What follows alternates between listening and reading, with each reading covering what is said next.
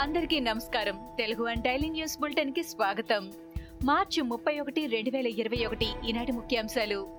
భారత రాష్ట్రపతి Ramnath కోవింద్కు bypass surgery జరిగింది. ఢిల్లీలోని ఎయిమ్స్లో ఆయనకు ఈ చికిత్స నిర్వహించారు.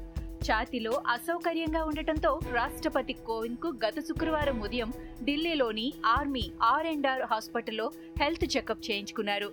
ప్లాన్డ్ బైపాస్ ప్రొసీజర్ చేయించుకోవాలని వైద్యులు సూచించడంతో కోవింద్ను మార్చి ఇరవై ఏడున మధ్యాహ్నం ఎయిమ్స్కు తరలించారు. మంగళవారం ఎయిమ్స్లోని ప్రత్యేక వైద్య బృందం రాష్ట్రపతికి శస్త్రచికిత్స నిర్వహించింది. తిరుమల శ్రీవారి భక్తుల తలనీలాలు చైనాకు స్మగ్లింగ్ చేస్తున్నారన్న అంశం ఆంధ్రప్రదేశ్లో తీవ్ర కంపన సారీ ప్రకంపనలు రేపుతోంది. తలనీలాల స్మగ్లింగ్ పై నర్సాపురం ఎంపీ రఘురామకృష్ణరాజు తీవ్రంగా స్పందించారు. తిరుపతి వెంకన్నకు భక్తులు సమర్పించిన తలనీలాలు కూడా అమ్ముకోవడం సిగ్గుచేటని అన్నారు. స్వామివారి డబ్బులు దొంగలించిన వారు బాగుపడినట్లు చరిత్రలో లేదని అన్నారు రఘురామ. ఇన్ని రోజులు ఎర్రచందనం ఇప్పుడు తలనీలాలు దొంగిలిస్తున్నారని ఆగ్రహం వ్యక్తం చేశారు. జగన్ ప్రభుత్వంపై ఏపీ హైకోర్టు సీరియస్ అయింది. నరేగా పనులకు బిల్లులు చెల్లించకపోవడంపై ఆగ్రహం వ్యక్తం చేసింది. దీనిపై సరైన జవాబు ఇవ్వకపోతే సిఎస్ను కోర్టుకు పిలిపించాల్సి ఉంటుందని హెచ్చరించింది. రాష్ట్రంలో రెండు వేల పద్దెనిమిది నుంచి రెండు వేల పంతొమ్మిది వరకు నరేగా పనులు చేసిన వారికి బిల్లులు చెల్లించడం లేదంటూ న్యాయవాదులు వీరారెడ్డి ప్రణతి నర శ్రీనివాస్ పిటిషన్లు వేశారు. దీనిపై సుమారు ఏడాది కాలంగా విచారణ జరుగుతోంది. ఎన్ని బిల్లులు పెండింగ్లో ఉన్నాయి ఎంత మొత్తం చెల్లించాలో కోర్టుకు నివేదించాలని ప్రభుత్వాన్ని ధర్మాసనం ఆదేశించింది. ఆదేశించింది. అవినీతి అక్రమాల్లో రాష్ట్రాన్ని ముఖ్యమంత్రి జగన్మోహన్ రెడ్డి ప్రథమ స్థానంలో నిలిపారని తెలుగుదేశం ఆంధ్రప్రదేశ్ అధ్యక్షుడు అచ్చెన్నాయుడు ఆరోపించారు. ఇరవై రెండు మంది ఎంపీలను పెట్టుకుని ఇరవై రెండు నెలల్లో రాష్ట్రానికి ఏం చేశారు అని ఆయన ప్రశ్నించారు. ఏ మొహం పెట్టుకుని తిరుపతి ఉప ఎన్నికల్లో ఓట్లు అడుగుతారని అచ్చెన్నాయుడు నిలదీశారు. పార్లమెంటులో వైసీపీ ఎంపీలు తమ గళాన్ని వినిపించలేదని అన్నారు. వ్యక్తిగత విద్వేషాలతో నాపై తప్పుడు కేసులు బనాయించారని అచ్చెన్నాయుడు ఆగ్రహం వ్యక్తం చేశారు.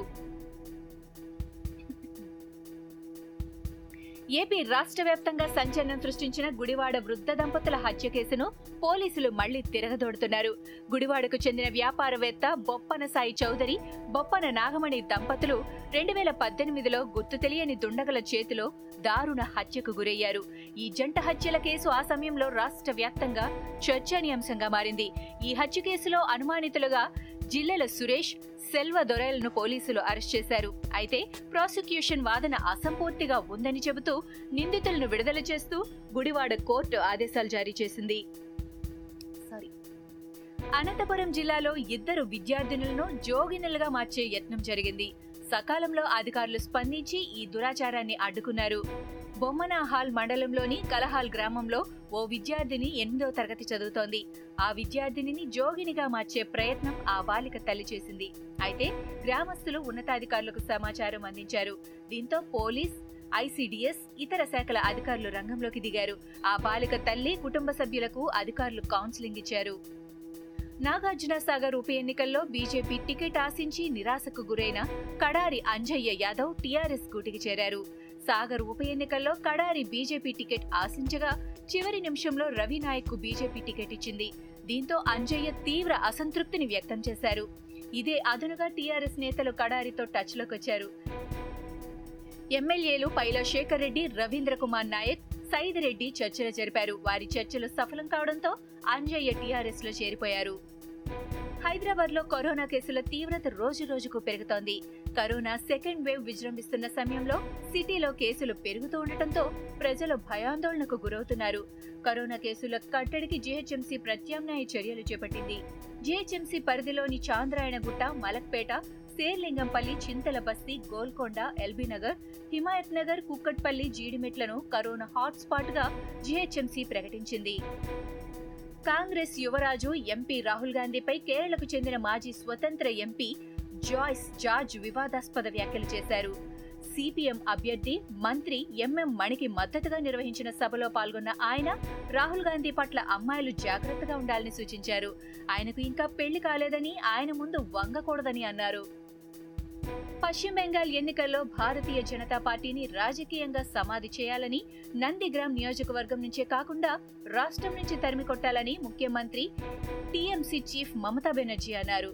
సింగూరుకు బదులు నందిగ్రామ్ను తాను ఎంచుకోవడానికి కారణాలు వివరిస్తూ ఏ ఇతర నియోజకవర్గం నుంచైనా తాను పోటీ చేసి ఉండవచ్చని ఇక్కడి తల్లులు సోదరిమణుల పట్ల తనకున్న గౌరవం చాటుకునేందుకు నందిగ్రామ్ను ఎంచుకున్నానని చెప్పారు. తమకు వ్యతిరేకంగా ఆందోళన చేస్తున్న వారిపై మయన్మార్ సైన్యం ఉక్కుపాదం మోపుతోంది. సైన్యం కాల్పుల్లో ఇప్పటి వరకు ఐదు వందల మందికి పైగా ఆందోళనకారులు ప్రాణాలు కోల్పోయారు. సైన్యం ఈ మారణ హోమానికి ఫుల్ స్టాప్ పెట్టకుంటే తీవ్ర పరిణామాలు ఎదుర్కోక తప్పదని సాయుధ ప్రత్యర్థి దళాలు మిలిటరీ జుంటాను హెచ్చరించాయి. సైన్యం తిరుగుబాటును ప్రపంచ దేశాలు ఇప్పటికే ఖండించాయి. ప్రజలు ఎన్నుకున్న ప్రభుత్వాన్ని పునరుద్ధరించాలని పౌర నేత ఆంగాన్ సాన్ సూకీని విడుదల చేయాలని డిమాండ్ చేశాయి. ఇవి ఈనాటి ముఖ్యాంశాలు. మరికొన్ని ముఖ్యాంశాలతో మళ్ళీ రేపు కలుద్దాం.